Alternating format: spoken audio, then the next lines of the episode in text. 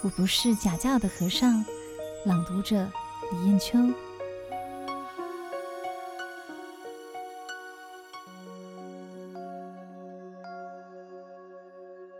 天下没有白吃的午餐，成就人间的愿力。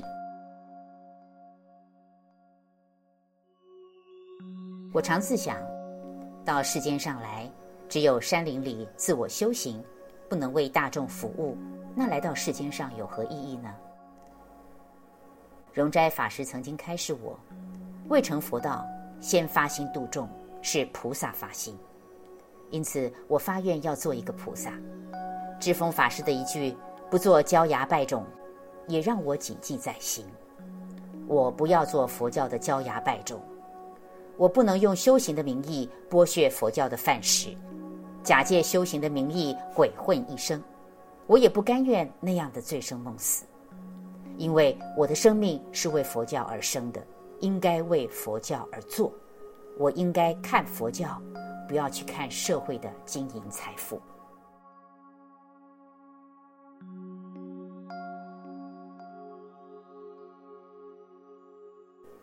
我不是假教的和尚之一，在南京栖霞，在镇江金山、焦山，在常州天宁等多处参学，受春风、夏雨、秋霜、冬雪的孕育中，我默默的学习，静静的长大，总想着如何报答佛教的恩德。我不能长期靠佛教吃饭，我应该对佛教有所贡献。这是我从小养成的观念。家教，台湾话意思是吃教。台湾才光复的时候，由于过去在日本人的统治压制之下，生活清苦，有些宗教会给你一些奶粉，给你一些衣物用品，但是你要来信仰他的教。大家为了要生活吃饭，就改变了信仰。所以有人说，这些都是假教的。假教就是靠佛教吃饭。自我懂得佛教以后，我就希望佛教靠我。六十七年前，就是一九四九年，陈空法师从浙江省普陀山托主云法师带给我一封信，上面写着：“现在我们佛教青年要让佛教靠我，不要有我靠佛教的想法。”他的这封信洋洋洒洒写了数千言。我和陈空法师的关系，他是老师，我是学生，我们仅有一面之缘而已。那是一九四七年，在焦山第一届中国佛教会务人员训练班中认识。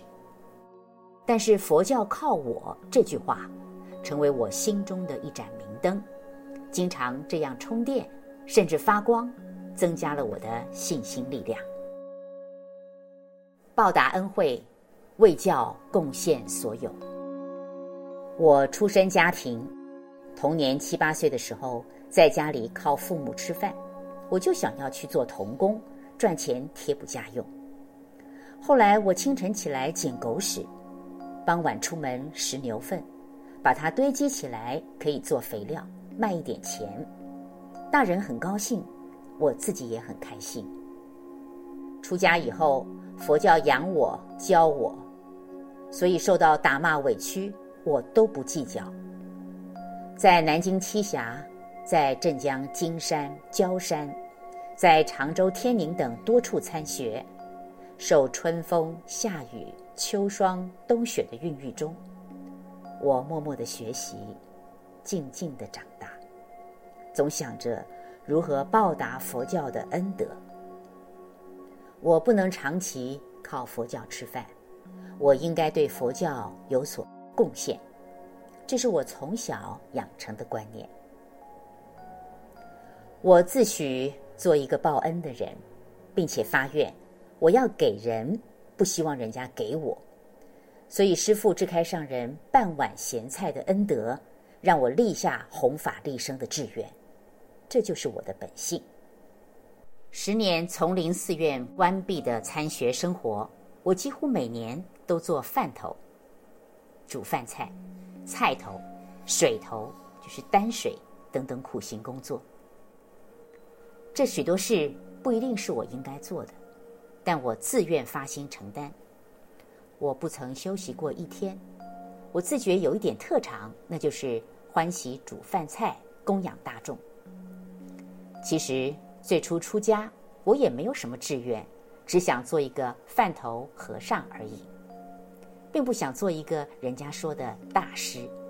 我觉得做饭头僧可能是我人生最大的享受。度过十年的寺院生活，有一个机会，我回到祖庭宜兴大觉寺，这也是一个贫穷清苦的寺院，但寺中还有一片农场。我原本就是农家子弟，心想可以务农为生。寺院的附近有一所小学，我也很幸运的在里面教书。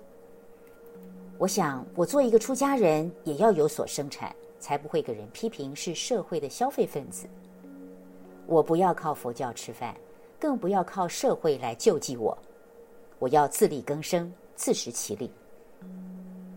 不知道是什么因缘，让我从饭头僧苦行的工作流浪到台湾来。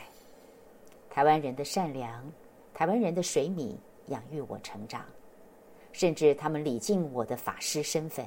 要我讲经说法，我最初想，所谓世法平等，无有高下，讲经说法与煮饭烧菜供养大众也是一样，也就没怎么去分别它，而渐渐走上弘法建寺、安僧度众的道路。坦白说，现在九十岁了，你问我有什么遗憾的事，那就是。我不能做到最初想做的饭头僧。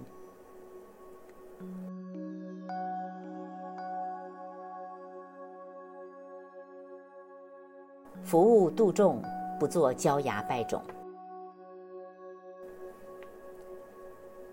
回想初到台湾，我在中立圆光寺做水头，每天打六百桶的水，供应全寺八十人使用。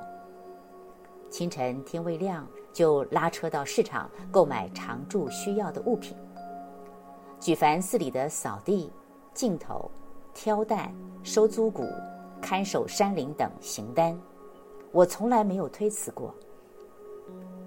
我自诩要有供养心，帮忙人家做物，做各种的服务。想来有了服务大众的人生观，就不会辜负自己的一生。我也曾经想过。我既然出家，就要努力修行。我既要读书，就要有读书的环境。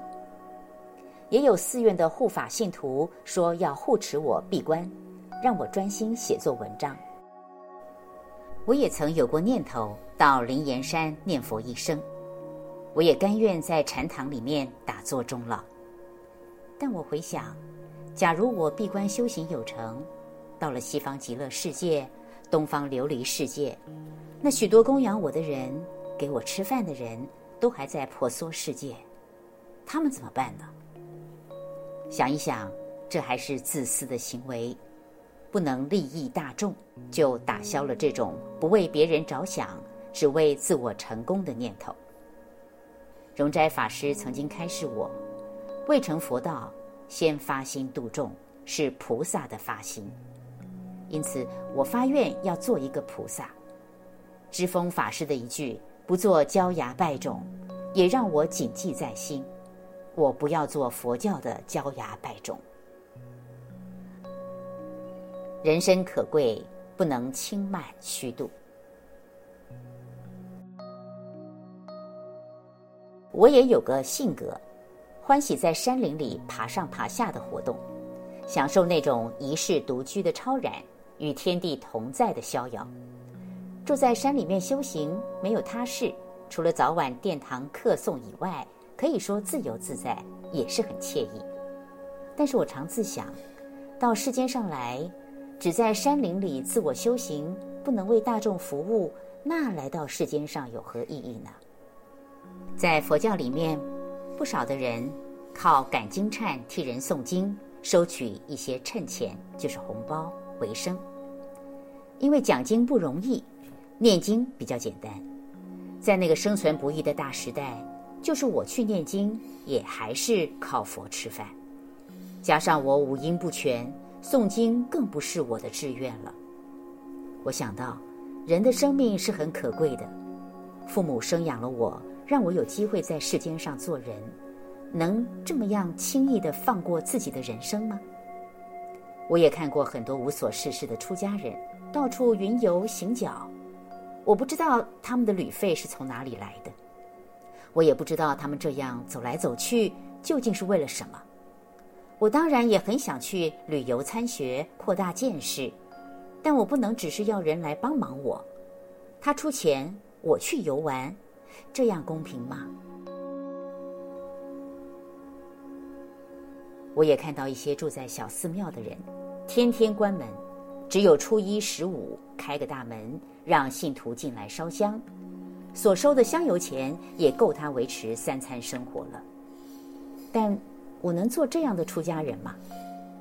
一九五二年，印顺法师在新竹台湾佛教讲习会曾经对我说：“修行，修行，假借这个名义说这句话的人，其实是懒惰的代名词。所以我不能用修行的名义剥削佛教的饭食。”也不能假借修行的名义鬼混一生，我也不甘愿那样的醉生梦死。我也在挂念自己这一生怎么样度过。我想到生命存在的意义不能离开大众，不能离开对社会的贡献，否则只是做一个饭桶或衣架，那又有什么价值呢？感谢收听有声书香单元，每周六下午两点同一时段与您相约，聆听书中佛缘。听众可使用资讯栏中的优惠码至佛光文化官网 www.fgp.com.my 购买实体书。读作一个人，读明一点理，读悟一些缘，读懂一颗心。